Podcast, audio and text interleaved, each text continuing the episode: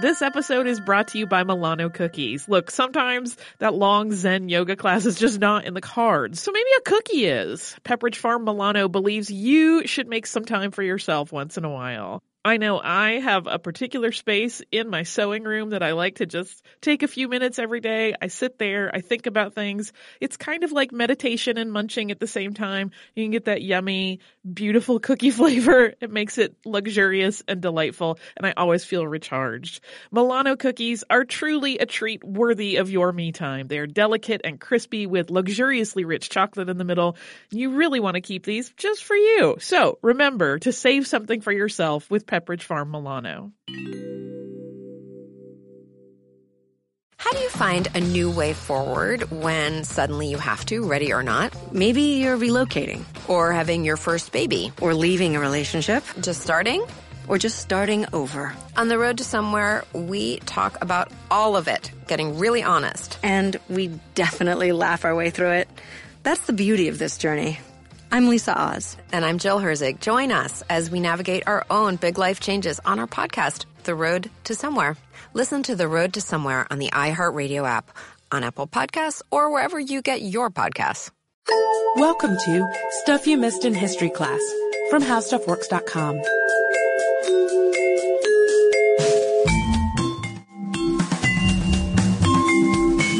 Hello and welcome to the podcast. I'm Deblina Chakraborty. And I'm Sarah Dowdy. And so far in our little series about Civil War medicine, we've focused on stories about doctors. But we'd be remiss if we didn't also discuss some of the other heroes who fall under this umbrella, Civil War nurses. And as we mentioned in the podcast about Dr. Mary Edwards Walker, women weren't really welcome in the army or on the battlefield, especially at the start of the war. So first, all of the nurses, both on the Confederate and the Union side, were guys. However, most of the male nurses were just wounded soldiers who couldn't fight anymore. So they didn't really know that much about how to take care of sick people. They didn't have much experience. But when both sides started to get overwhelmed with the sheer number of soldiers who were wounded or just sick, of course, it is the Civil War after all, uh, they needed even more help. And women really started to get interested in working, helping out, and wrapped up in the whole challenge of tending for these men. And the armies didn't relent at first, but some women just kept pushing until they were able to help. They just would not take no for an answer. And then eventually the governments on both sides eased up on their gender rules and thousands of women, about 20,000 in fact, ended up serving as nurses during the Civil War. You'll often hear them referred to as angels of the battlefield, hence the title to this podcast. And some of them, like Walker, actually had some sort of medical training. If you'll remember, she actually volunteered as a nurse before being commissioned as an assistant surgeon. But there were many others who were just courageous women who knew something about sanitation and they had experience treating sick family members. And so we're going to talk about five of these Civil War nurses. And by no means is this an exhaustive list. There are so many that we aren't able to include, but we think that these are worthy entries just the same. So first we're going to start out with a nurse who served on the Confederate side of the war. Early on in the war, by about July of 1861, hospitals in the South filled up, and the Confederate government asked locals to help by setting up private hospitals. And the most famous was one set up by a woman named Sally Tompkins. So Sally Louisa Tompkins was born November 9th, 1833 into a family with a long military tradition. Her grandfather, Colonel John Patterson, had been commissioned by George Washington himself during the Revolutionary War. And this was probably one reason, the strong military tradition was one reason that uh, Tompkins supported the Confederate cause so passionately. But she was also very passionate about her commitment to the Episcopal Church. And it was through her church that she initially got involved in charitable efforts like nursing. You're going to see a, a, church connection with several of these ladies, in fact. She was used to tending the sick, uh, even slaves on plantations near where she lived. So she, she had experience um, nursing. Yeah, and she didn't discriminate in that department. And after her father died, Tompkins and her mother moved to Richmond from Mathews County, Virginia, and joined St. James Episcopal Church there. And that's where Sally got to know some prominent people in Richmond including a person named Judge John Robertson. And after the war started, Robertson moved his family to the country to keep them safe, and he allowed Tompkins to convert his vacant home in Richmond into a 22 bed private hospital. She did this mostly with her own funds, and she named it Robertson Hospital in honor of the judge. The hospital opened up July 31st, 1861. So if you're going to have a hospital, you need to have doctors too. And she got Dr. A.Y.P. Garnett to be her chief surgeon and another six doctors or so to work under him. And Sally also had a group of female volunteers recruited called the Ladies of Robertson Hospital to help her manage things and, and staff the whole operation. And Robertson Hospital was known for being especially efficient and well organized, but above all for being especially clean. Sally had been described described as being obsessed with cleanliness and sanitation. And of course, this was really before people knew a whole lot about the link between sanitation and preventing infection. But it's suspected that this is why she was able to save an unusually high number of lives at, at her hospital. Yeah, and we're going to talk about that a little more in just a bit. But the road wasn't entirely smooth for Sally's hospital. In September of 1861, just a few weeks after the hospital had opened, the government decided to close all private hospitals hospitals. And that's, I mean, there are several reasons for this, but some of the hospitals were charging too much and keeping soldiers longer than they really needed to. And so the Army wanted to place them under the control of the Confederate Medical Department instead. But Robertson Hospital was going to be closed as part of this decision. But Tompkins fought back. She appealed to President Jefferson Davis himself and she showed him her records, which showed the really high percentage of soldiers that she'd helped get back to the battlefield already. And Davis was convinced by this and he agreed to let Robertson Hospital come under the Army's control, which would, among other things, give them access to whatever supplies the Army had. And as part of this, Sally was commissioned as a captain in the Confederate Cavalry on September 9th, 1861. But even though she accepted that commission, she refused to accept any army pay and preferred to get food and medicine for the men instead. And that's another thing I think you'll notice with a few of these ladies, this real selfless quality. Um, sometimes to their own detriment in the end. But this commission as captain in the Confederate cavalry made her the first woman in the country to hold a military rank during wartime and the only woman officer to serve in the Confederate Army. And it caught on. Soon she became known affectionately as Captain Sally, and Robertson Hospital stayed open for the duration of the war, and Captain Sally spent basically all of her time there tending to patients with her medicine bag and her Bible in tow, and really earned a reputation for her healing hands. Actually, patients seemed to seemed to notice her hands in particular. Yeah, they called her the little lady with the milk white hands. That was one of her nicknames in addition to Captain Sally. And according to an article by Reed Alvord in Civil War Times, several soldiers proposed marriage to her. I mean, they weren't just taken by her hands. I guess they were taken by her. The whole package. Yes, but she turned them all down and would say, quote, poor fellows, they are not yet well of their fevers. And she stayed single her entire life. So on June 13th, 1865, Robertson Hospital closed, and in four years, 1,333 patients had been treated there, and out of all of those patients, only 73 had died, which is a 94.5% survival rate, and it's said to have had the lowest mortality rate of any military hospital during the Civil War. Again, maybe because of her insistence on high sanitation standards, cleanliness, all of that.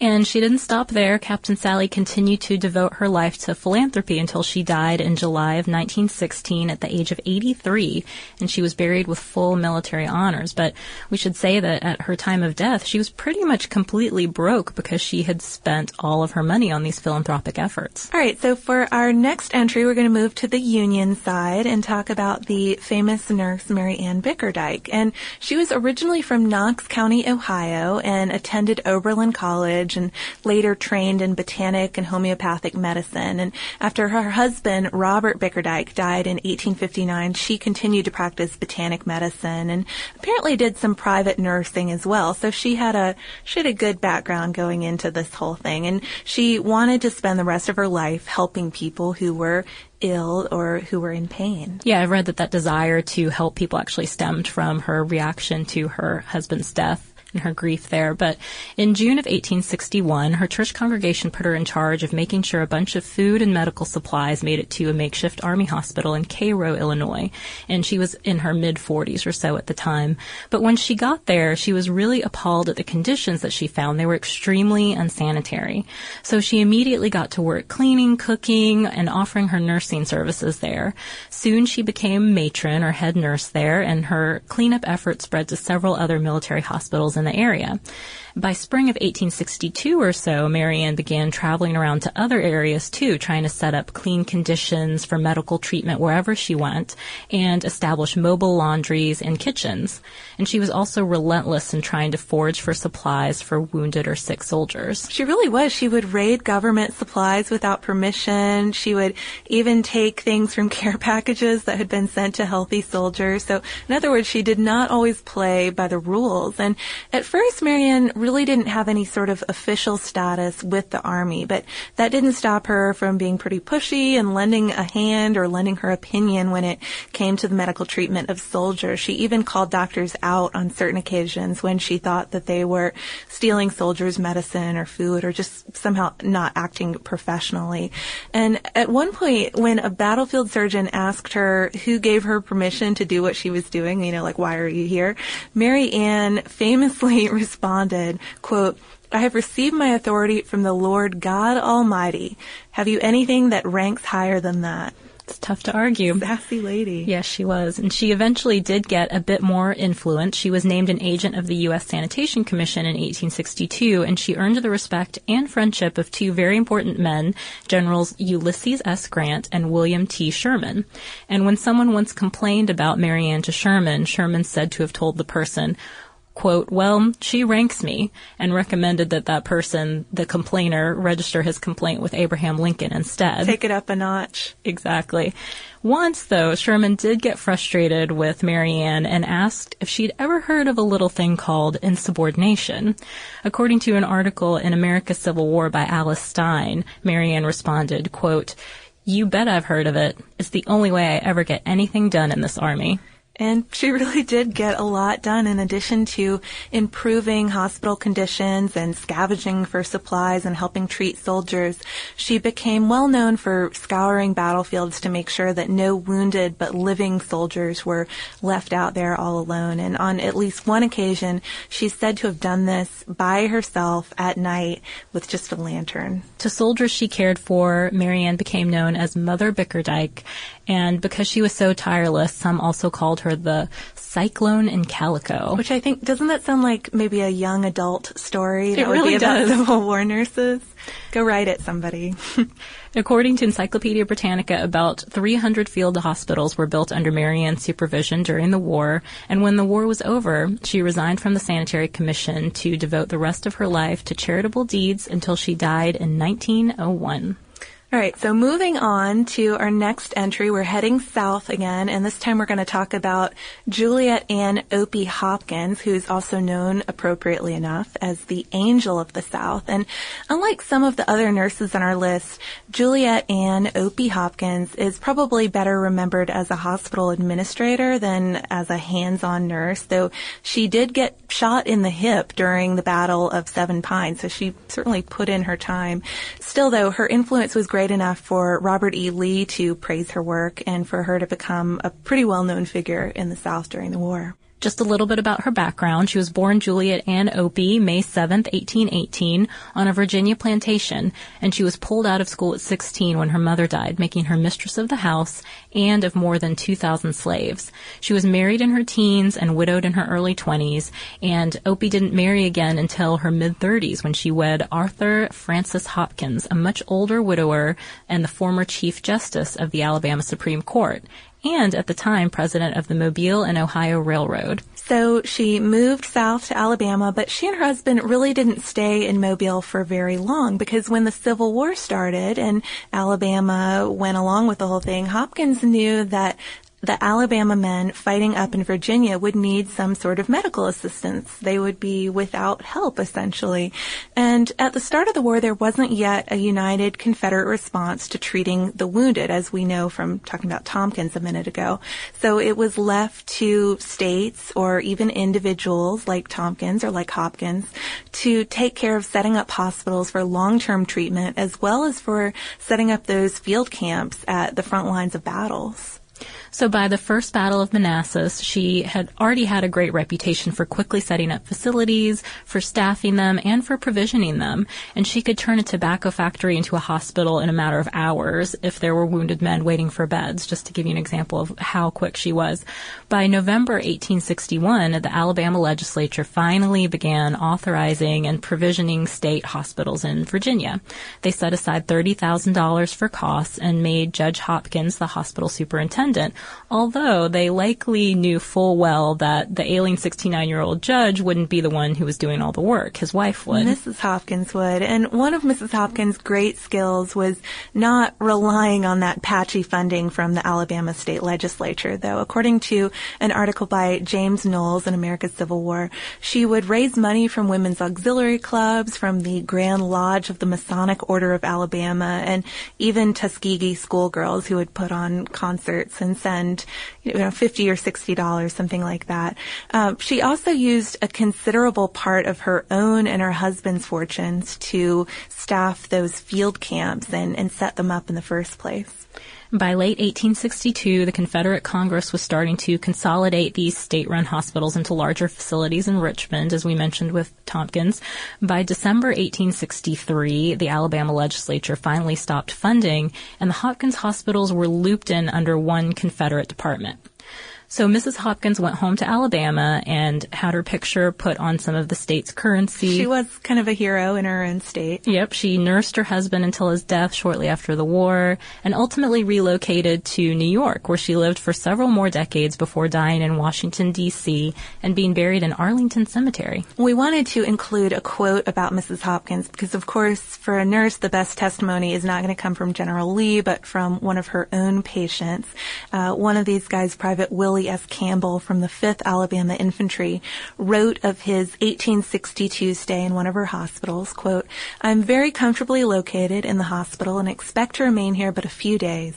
This hospital and also the 2nd Alabama are under the charge of Mrs. Hopkins of Mobile. They are kept clean and nice. The fare, though plain, is nevertheless good, and such as the sick ought to have. The physicians in charge, Doctors Morgan and Stinson, are very attentive. In short, a sick man fares finely here in comparison to the other hospitals. Next up on our list, we have a very well-known nurse who was involved in the Union War effort, Dorothea Dix. And she's probably one of the most notable names on this list, and it seems like a really natural fit due to her prestigious title during the war, Superintendent of Army Nurses. But strangely enough, it's her career before the war that she's best known for, and it's her decidedly non-military experience that got her that job in the first place. She's kind of a contradiction here. So, born April 4th, 1802 in Hampden, Maine. Dix was the daughter of a prosperous Boston family's black sheep. She has such an interesting, kind of sad childhood, but her father, Joseph, had been a divinity student at Harvard when he met and married a lady 18 years his senior and much below his social standing. And not only did Joseph get kicked out of school for this, because he couldn't be married at the time, his father also exiled him to the Maine frontier to manage lands. He really didn't do much of that that, he preferred to pursue itinerant preaching, which was not a lucrative career. So Dorothea grew up poor and with an often absent father and a sickly mother and two little brothers, so not much of a childhood at all. So at 12, she decided she wanted something better for herself and she ran away and she went to her wealthy Boston grandmother who tried to turn her into a nice young lady and give her an education. Biographer Dorothy Wilson wrote that her grandmother tried to instill, quote, industry, inflexible dignity, economy, perfection in manners, Spartan discipline, and puritanical piety in her. And it must have worked because only two years later, the formerly uneducated Dorothea went to live with a great aunt in Worcester and started a school for the children of the city's elite there. So a 14 year old teacher or a 14 year old schoolmistress. Actually, it's it's pretty remarkable to to think of how much she must have learned in those two years. It is, and she didn't stop there. By the time she returned to Boston, she was considered, by the way, quite beautiful and accomplished. She skipped out on a debutante lifestyle and opted instead to start a school there as well. So soon she was managing two schools. She was educating wealthy children in her grandmother's home in the morning and then teaching poor kids in the afternoon for free. So by her mid 30s, she had had a broken engagement uh, over her refusal to stop teaching and stop writing and stop all of her charitable pursuits, um, and had also suffered from several spells of exhaustion and ill health. Dorothea was trying to figure out what she was going to do with her life, and by this point also with her wealth, because her grandmother had left her a pretty sizable fortune. So by chance, Dorothea was asked by a Harvard divinity student in 1841 whether she knew anybody who might like to teach Sunday school to female prisoners in Cambridge, and Dorothea volunteered herself, and after the lesson, she had a little tour of the jail, including the areas where the criminally insane were kept. And she was just horrified by what she saw there. They were kept in cold, dank cells with no heat. I mean, this is this is Massachusetts too, so think about that. And only rags for clothing. And Dorothea was told that they couldn't feel things like sane people could. Don't worry about them. It was all okay. But she was deeply disturbed and started to talk to doctors and mental health experts who were beginning to understand that contrary to popular belief at the time, mental illness was something that was physical, not a spiritual problem, and therefore not something that families needed to be ashamed of because often if families couldn't tend for their own mentally ill at home, the sick would just wind up in jail or in poorhouses where the conditions were often terrible. So Dix began a campaign for better state facilities, first surveying the mentally ill of Massachusetts and moving on from there. In the 1850s, she did similar surveys in Russia, at the Vatican, and in Turkey. And it was her fame as a champion for the mentally ill and her connection to governors, senators, and other really high-powered people that got her appointed as the superintendent of army nurses. And interestingly, it wasn't until the war that Dix had even become a public critic of slavery. Although she had long been personally against it, it's just that she hadn't wanted to risk alienating the South. Exactly. But once the war really started, she worked to organize volunteer nurses into corps and improve conditions in the hospitals and camps. But she wasn't quite as beloved in her service for the army as she was in her civilian life. Some of her critics thought she was kind of inflexible as an administrator and that drive for perfection, which was of course the quality that had made her so successful as a you know, a really vigilant kind of person, made her less popular with doctors when she went about trying to reform their operations. And so as soon as the war was over, she was completely relieved to get back to her work uh, as a champion for the mentally ill and was ultimately responsible for creating 32 asylums in the U.S. and improving many, many more and uh, maybe most importantly helping to change people's attitudes about how to how to care for people with mental illnesses. She died in New Jersey in 1887. The last person on our list is perhaps even more well known than Dix. I feel like we get requests to cover this person every so often, don't you think, Sarah? I think we do. And she was known as the angel of the battlefield. I think that was her nickname first So before it became just generally known as All the nurses were the angels. Clara Barton was the angel of the battlefield. Yes, and while she didn't go into the war as famous as Dorothea Dix, she came out of it even better known, was probably maybe the best known of all the Civil War nurses. She was born Clarissa Harlowe Barton in North Oxford, Massachusetts on Christmas Day in 1821, and she was the youngest of five kids of a prosperous farmer. And she grew up riding horses, hearing war stories from her father, and getting her early nursing training by tending to her brother who had been injured in a fall. So at age 18, she became a teacher, worked at that for about 10 years before leaving briefly to attend college. And then once she was done with that, went back to work as a teacher and even established her own school in New Jersey. She had a bad experience with that though. She had raised funds for the school and set it up successfully. And as soon as it was kind of on its feet and doing well, um, a man was appointed as her supervisor. So she quit, quit teaching entirely and moved to Washington D.C. to go to work for the patent office as a copyist. And that was a good place for her to be because she started making some influential friends like Senators Charles Sumner, who we talked about, I think, on the interview with David McCullough podcast, yep.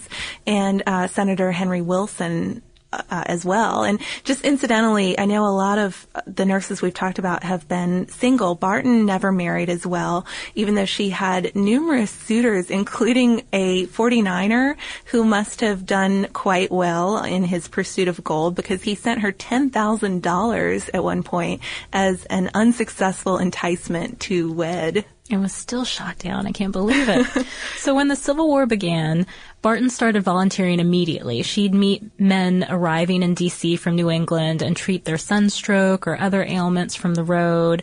And she recognized a lot of the kids from New England as her former students. And soon enough, families from Massachusetts and New Jersey started to send her supplies, knowing that she'd get them to their boys. So not long after Barton started doing this, she decided to leave her job and start working as a volunteer nurse for the Union Army full time. Her first order of business was to single-handedly start a campaign to get the word out that the Army was really badly in need of supplies. So she advertised in newspapers and talked to as many people as she could, and people from just about every northern state responded, sending food, medicine, and bandages. Eventually she needed three warehouses to store it all. And by 1862, Clara was visiting battlegrounds herself. She would lead teams of volunteers out to the front lines and deliver supplies. And once she was there, she'd walk around and tend to the wounded men lying on the ground and bring them things like gruel or tea and wine. And um, just as an example, in August 1862, she arrived at the Second Battle of Bull Run, or Manassas, as we called it earlier, with three railroad cars of supplies and four volunteers. And she stayed just until the last possible second. The train carried her off just as the Confederate troops were rounding a hill behind her, right where she had been tending to men a few minutes earlier. So obviously, life on the front lines did mean some close calls. She had a bullet pass through her sleeve and kill a wounded man who she was tending, and she also had an exploding shell tear off part of her skirt as an officer was helping her over a bridge and some debris. She became known as the Florence Nightingale of America or the Angel of the Battlefield, as we mentioned, and troops would cheer when she arrived. Even get out the brass band sometimes. But by the war's midpoint, better organization meant that the provisioning wasn't quite as desperate. So officers with the U.S. Sanitary Commission started to turn down Barton's help. She got sent back to D.C. and was actually depressed, maybe even suicidal at this time, according to the Women in World History Encyclopedia. Fortunately, though, Senator Henry Wilson pulled through her for his buddy Clara and got her papers restored, and she went to work for Grant's army and served throughout the remainder of the war. But even after the fighting was over, she really kept her position as a soldier's advocate and worked at first independently to locate missing men on behalf of families who had been writing to her throughout the war, and was ultimately granted a government allowance and helped helped to create these lists of missing men that were circulated around the country so you could um, run them by hospitals or, or prisons and determine which ones had actually died in battle and, and presumably give some closure to some of those families. In her later years, Barton is of course known for creating the American Red Cross in the United States and for heading it up for 23 years. She died in Maryland in 1912.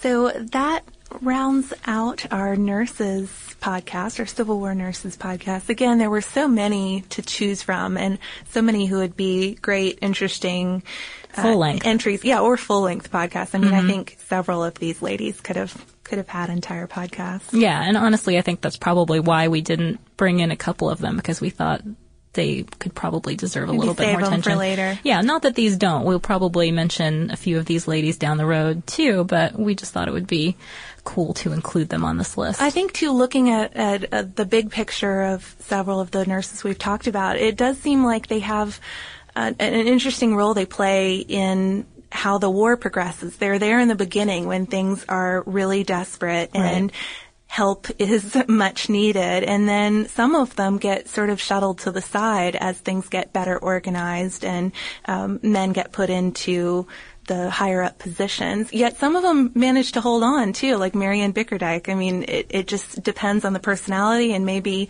the people they were working under too. Yeah, and mean, even if they, even after the war ended, they didn't let that slow them down. They just kind of kept going and kept serving others, and it just showed that that was such a big part of not just what they needed to do in that moment to help their country, but of who they were. It reminded me very slightly of women going to work during World War II, and uh, that obviously affecting some people, making them want to keep working after the war. And I, I have to imagine that at least some of these, what did you say, 20,000 nurses mm-hmm. wanted to, to keep working after the actual battle was done. Well, like I said, we'll probably make an effort to try to find out about some more of those in the future and maybe even another part of the series, maybe another episode for the series down the road. Um, if we are so inclined or if you guys are so inclined, you're certainly welcome to write to us and let us know if there are other nurses that you would love to hear about. And before we sign off, we want to give a shout out to all our listeners who are nurses. We hear from a lot of you guys. So we do. Thank you. Thank you for work. listening. And if you have any suggestions of nurses or any other kind kind of episode topic for us, please write us. We're at historypodcast at howstuffworks.com. You can also look us up on Facebook or we're on Twitter at Missed in History. And we have lots of medical health type of content on our website. You can find it all by visiting our homepage at www.howstuffworks.com. Be sure to check out our new video podcast, Stuff from the Future Join How Stuff Works staff as we explore the most promising and perplexing possibilities of tomorrow. The How Stuff Works iPhone app has arrived. Download it today on iTunes.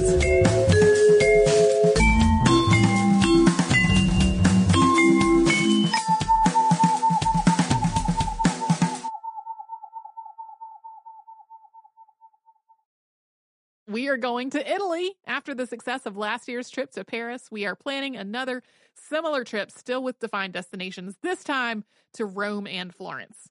Yeah, we are going to spend a week exploring some amazing things. We're going to have city tours of both Rome and Florence.